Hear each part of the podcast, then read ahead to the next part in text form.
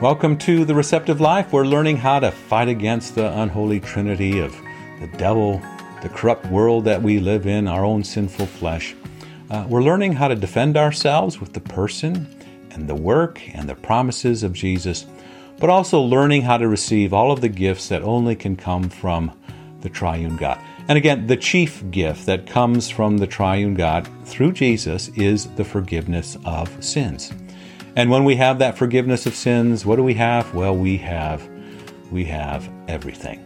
So the little phrase we're talking about for station number 3 is repent, receive, rejoice, and repeat. So we repent, we acknowledge our sin, we admit them before God, we agree with him about them, um, and also then we receive. We receive the finished work of Jesus that's placed upon us. And in receiving that gift, we rejoice.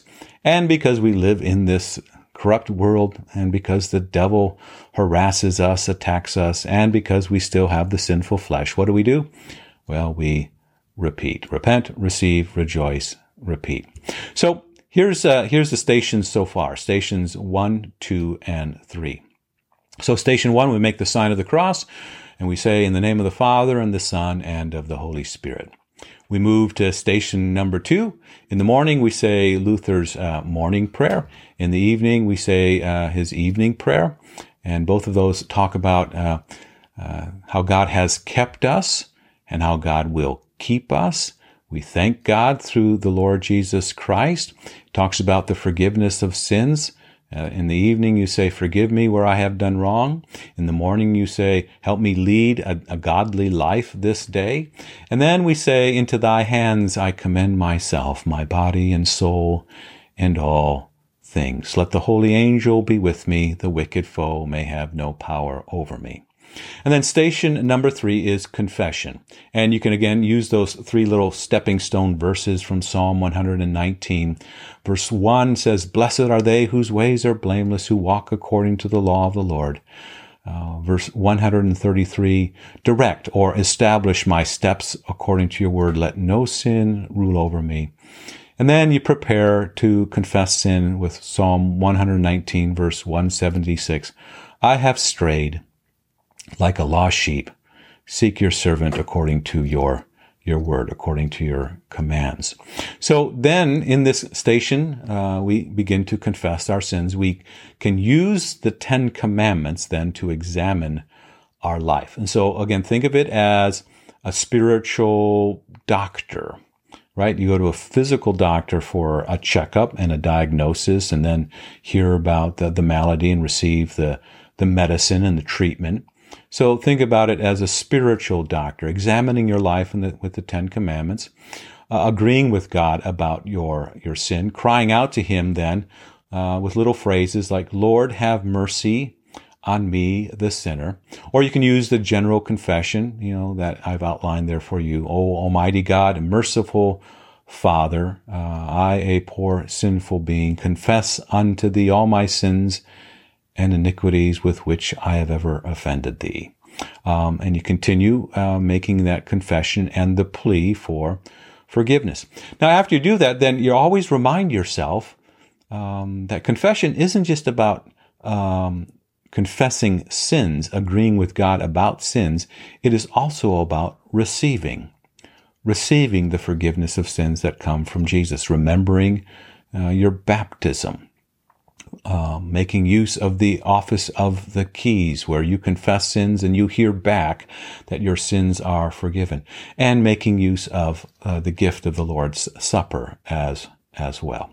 And so we talk about uh, remembering our baptism, um, going to the places where God has promised to give to us uh, all of His gifts uh, in the person of Jesus.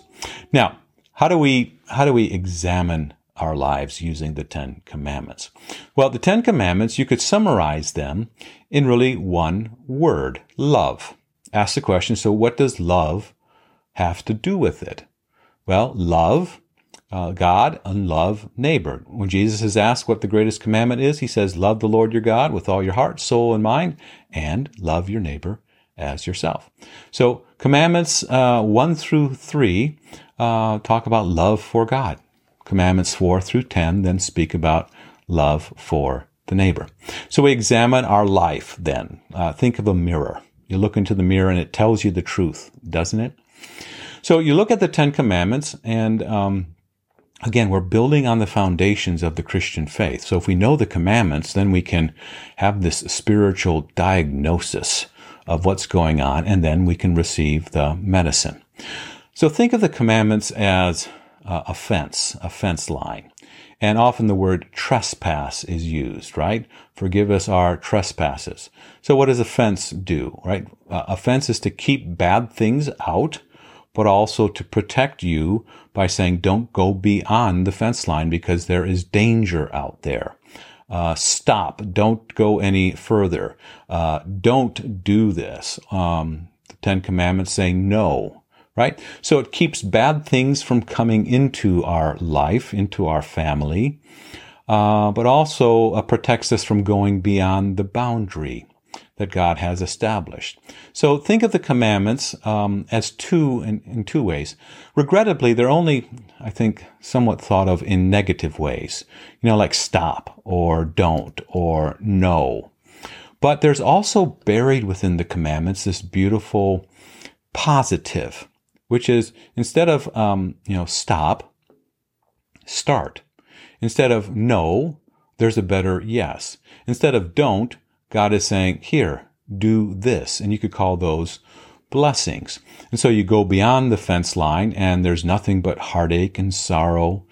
Uh, but you stay within that fence line, and God Himself says, uh, This life will be uh, blessed. There will be blessings uh, from these uh, keeping these commandments.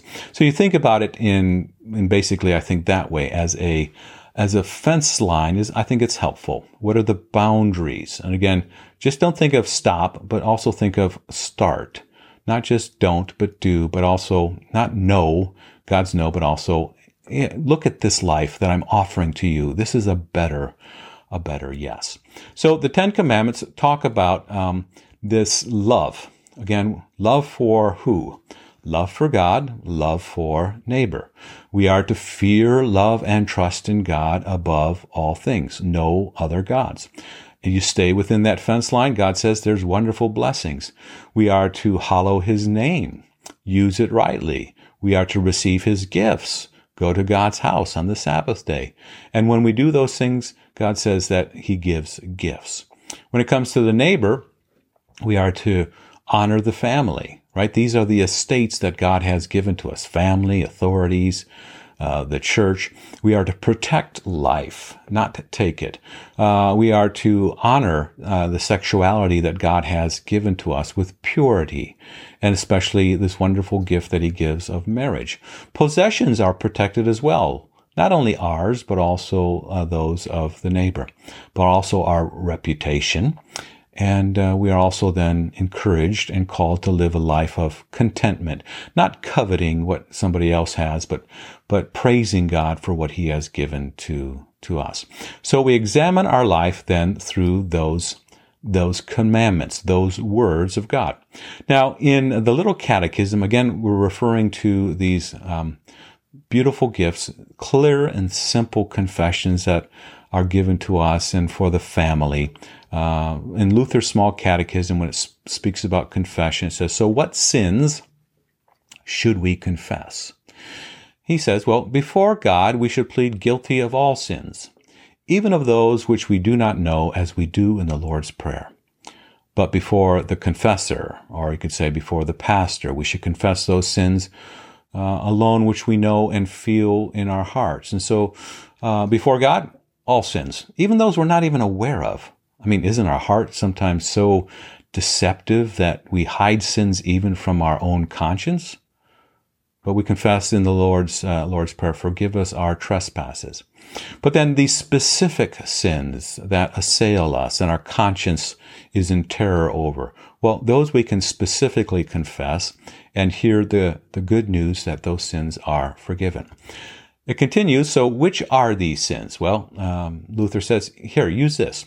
Consider your station according to the Ten Commandments, whether you are a father, a mother, a son, a daughter, a master, mistress, manservant, maidservant, whether you have been disobedient, unfaithful, slothful, whether you have grieved anyone by words or deeds, whether you have stolen, neglected, or wasted aught, or done other injury. And so uh, there's that again, a gift given to us of the commandments to have our life um, run through that uh, that lens, the grid of the Ten Commandments, to look into the mirror of the Ten Commandments, and it tells the truth about who we are, what our sickness is, where we have failed to love God, where we have failed to love love the neighbor, and then we acknowledge those sins. We agree with God, but then we receive. We receive the forgiveness of sins. So there's an accurate diagnosis then.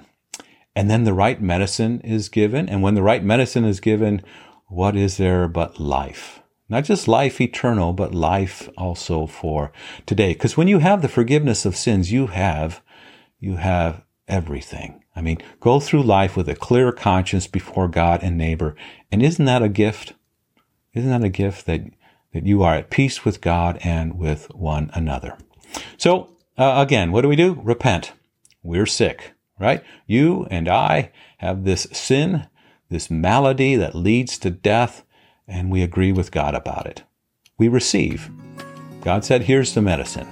Go to the hospital, go to the church of God, and there the medicine is given, the gospel.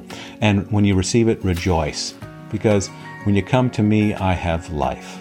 Not just life eternal, but faith and hope and love for today. And then what do we do? Well, we repeat it all over again. Repent, receive, rejoice, and repeat.